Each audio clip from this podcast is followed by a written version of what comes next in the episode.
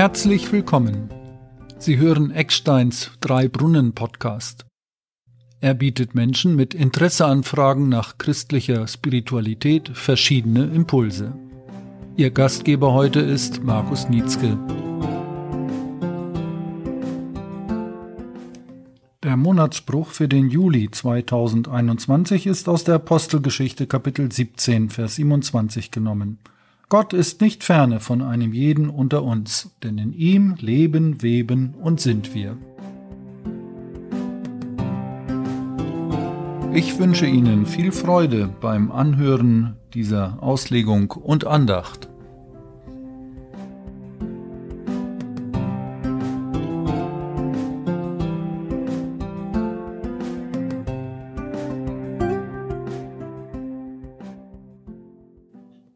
Was für manche von uns ein Urlaubsland ist, ist für anderen die Heimat. Griechenland und die Hauptstadt Athen mit dem Areopag und Tempeln und Statuen und Gasthäusern mit einem schweren, süßen griechischen Wein. Vielleicht hat auch der Apostel Paulus ab und an mal davon ein Glas an die Lippen geführt, nach einem Tag auf der Straße oder auf dem Marktplatz oder in einer Synagoge, wo er Land auf, Land ab das Evangelium von Jesus Christus bezeugt hat. So wie er es auch auf dem Areopag in Athen tat. Davon berichtet uns die Apostelgeschichte im 17. Kapitel. Mitten in seiner Predigt dort auf dem Areopag sagt Paulus, Gott ist nicht ferne von einem jeden unter uns denn in ihm leben, weben und sind wir. Paulus startet persönlich und wertschätzend. Er nimmt die Kultur und den Glauben der Athener auf. In seiner Rede weckt er Interesse und macht neugierig, setzt auch auf den Verstand und die Logik und die Vernunft. Damals gab es auch schon in Athen viele Statuen und Altäre. Geweiht waren sie den verschiedensten Göttern, den Göttern des Krieges, der Liebe, des Handels, der Seefahrt, der Jagd und der Ernte. Nun waren die Griechen damals ganz schön schlau. Denn es könnte ja sein, dass man einen, vielleicht sogar den entscheidenden Gott bei der Fülle an Altären für die Götter übersehen hat. Einen Gott, an den man gar nicht gedacht hatte. Und diesen Gedanken greift Paulus auf. Diesen an sich unbekannten Gott stellt Paulus den Athenern in seiner Predigt vor. Er setzt beides in Beziehung. Das Evangelium von Jesus Christus und die Menschen vor Ort.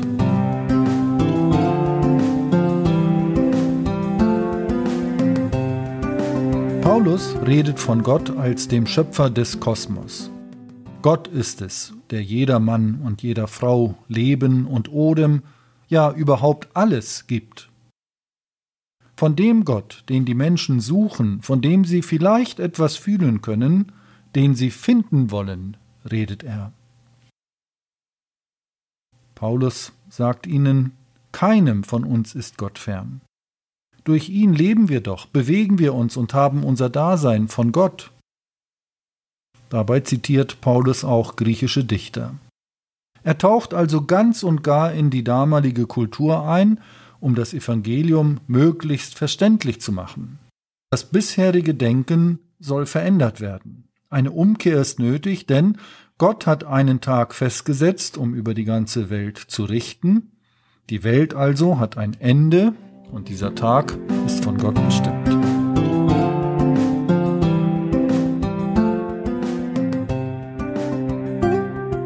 An diesem Tag kommt es darauf an, zu wem man sich zugehörig fühlt.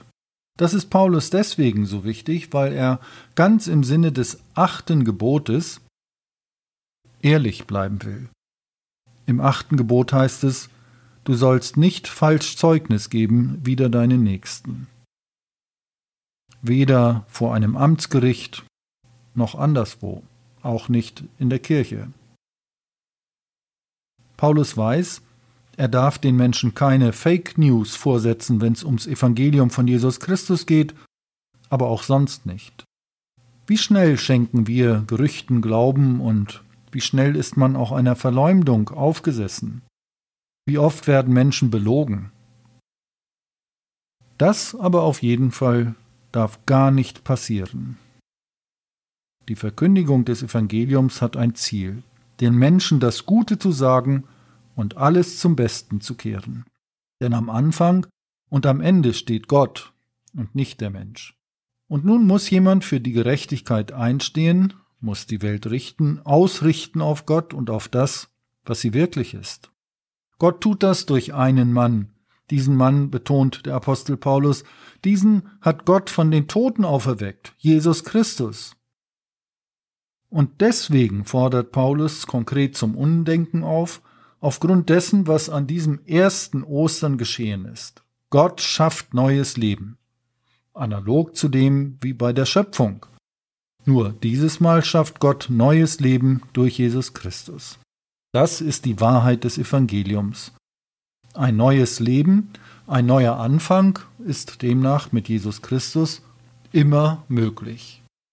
Das macht die Arbeit in der Kirche so spannend, einerseits das Zeugnis und das Christusbekenntnis und andererseits mit wem man es in der Kirche zu tun hat. Philosophen und Intellektuelle auf dem Areopag in Athen aber auch das Kind aus der wohlhabenden Familie aus nächster Nachbarschaft. Die Marktfrau mit Migrationshintergrund, die ihre Auberginen, Oliven und Schafskäse am Stand verkauft und nur wenig Geld zur Verfügung hat. Ebenso wie die junge, hippe Influencerin aus der Stadt mit 700 Followern bei Instagram. Genauso wie das rüstige Rentner-Ehepaar aus der Wohnsiedlung, die jahrzehntelang im gleichen Haus leben. Menschen gehören dazu, die sich ganz neu für die Sache des Evangeliums interessieren.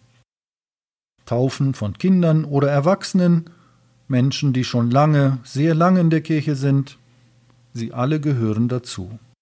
Und die Herausforderung bleibt die gleiche, wie damals auf dem Areopag, den Menschen mit Wertschätzung zu begegnen, ihnen das Evangelium von Jesus Christus auf angemessene Weise zu bezeugen und zum Umdenken und der Erneuerung des Glaubens einzuladen. Die Kirche tut das auch. Und wir gehen diesen Schritt in die Moderne mit, über die sozialen Medien wie Facebook, Instagram oder YouTube und nicht zuletzt auch durch diesen Podcast. Wir argumentieren mit der Vernunft und mit der Logik auf Basis der Bibel und wir tun das ohne irgendeine zwanghafte Erwartungshaltung an unser Gegenüber, und auch ohne die Erwartung, dass unser Zeugnis jederzeit perfekt ist und gleich jede und jeden überzeugt.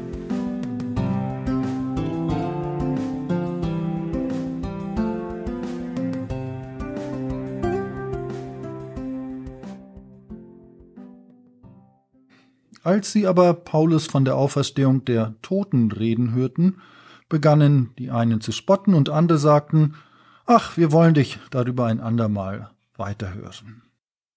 Einige aber schlossen sich dem Apostel an und wurden gläubig, unter ihnen auch ein Dionysus, einer aus dem Rat, eine Frau mit Namen Damaris und noch andere mit ihnen. Und so entsteht peu à peu eine christliche Gemeinde in Athen, damals. Und daran hat sich nichts geändert, bis heute geschieht es so, dass da, wo das Wort Gottes verkündigt wird, überall auf der Welt peu à peu christliche Gemeinden entstehen. Menschen aus den unterschiedlichsten Milieus und Orten mit den unterschiedlichsten Sprachen und Gebräuchen finden in einer christlichen Gemeinde zusammen. In der Konsequenz heißt das, dass das Evangelium so zu sagen ist, dass es gehört und verstanden wird. Paulus hat das so bei den Athenern getan. Und ich denke, dass im Gespräch mit Menschen, die nicht zur Kirche gehören oder zu einer anderen Konfession oder einer anderen Religion, das ebenso geschieht, wenn wir über unseren Glauben reden. Dass wir uns einlassen auf das Gegenüber, verstehen, anknüpfen, möglichst eine gemeinsame Sprache finden. Und dann von der Hoffnung, die uns trägt, reden. Für mich heißt das, von Jesus Christus reden, als dem Auferstandenen. Und dann mag es geschehen, dass Menschen durch unser echtes Zeugnis, sei es nun digital oder auf analoge Weise, Trost und Halt im Leben und im Sterben finden. Im Glauben an den auferstandenen Herrn Jesus Christus.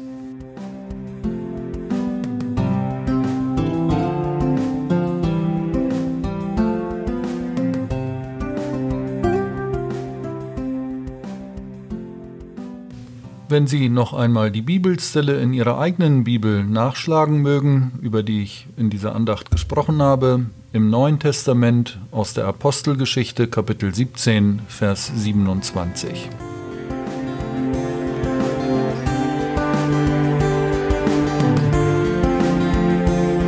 Sagt Ihnen zu, was Sie hören? Stellen Sie sicher, dass Sie keine Folge verpassen. Klicken Sie auf der Webseite www.eckstein.de geschrieben E K Z T E I N auf die Schaltfläche Podcast abonnieren. Auf der Website gibt es die Möglichkeit, per Mail mit mir in Kontakt zu treten. Vielen Dank für Ihr Vertrauen und Ihre Unterstützung. Wenn Ihnen zusagt, was in diesem Podcast angeboten, bedacht und gesagt wird, sagen Sie es gern weiter. Erzählen Sie einfach einer Freundin oder einem Freund bei einer Tasse Kaffee von diesem Podcast. Dieser Podcast wird von Hörerinnen und Hörern wie Ihnen ermöglicht. Herzlichen Dank und bis zum nächsten Mal. Es grüßt Sie ganz herzlich, Ihr Markus Nietzsche.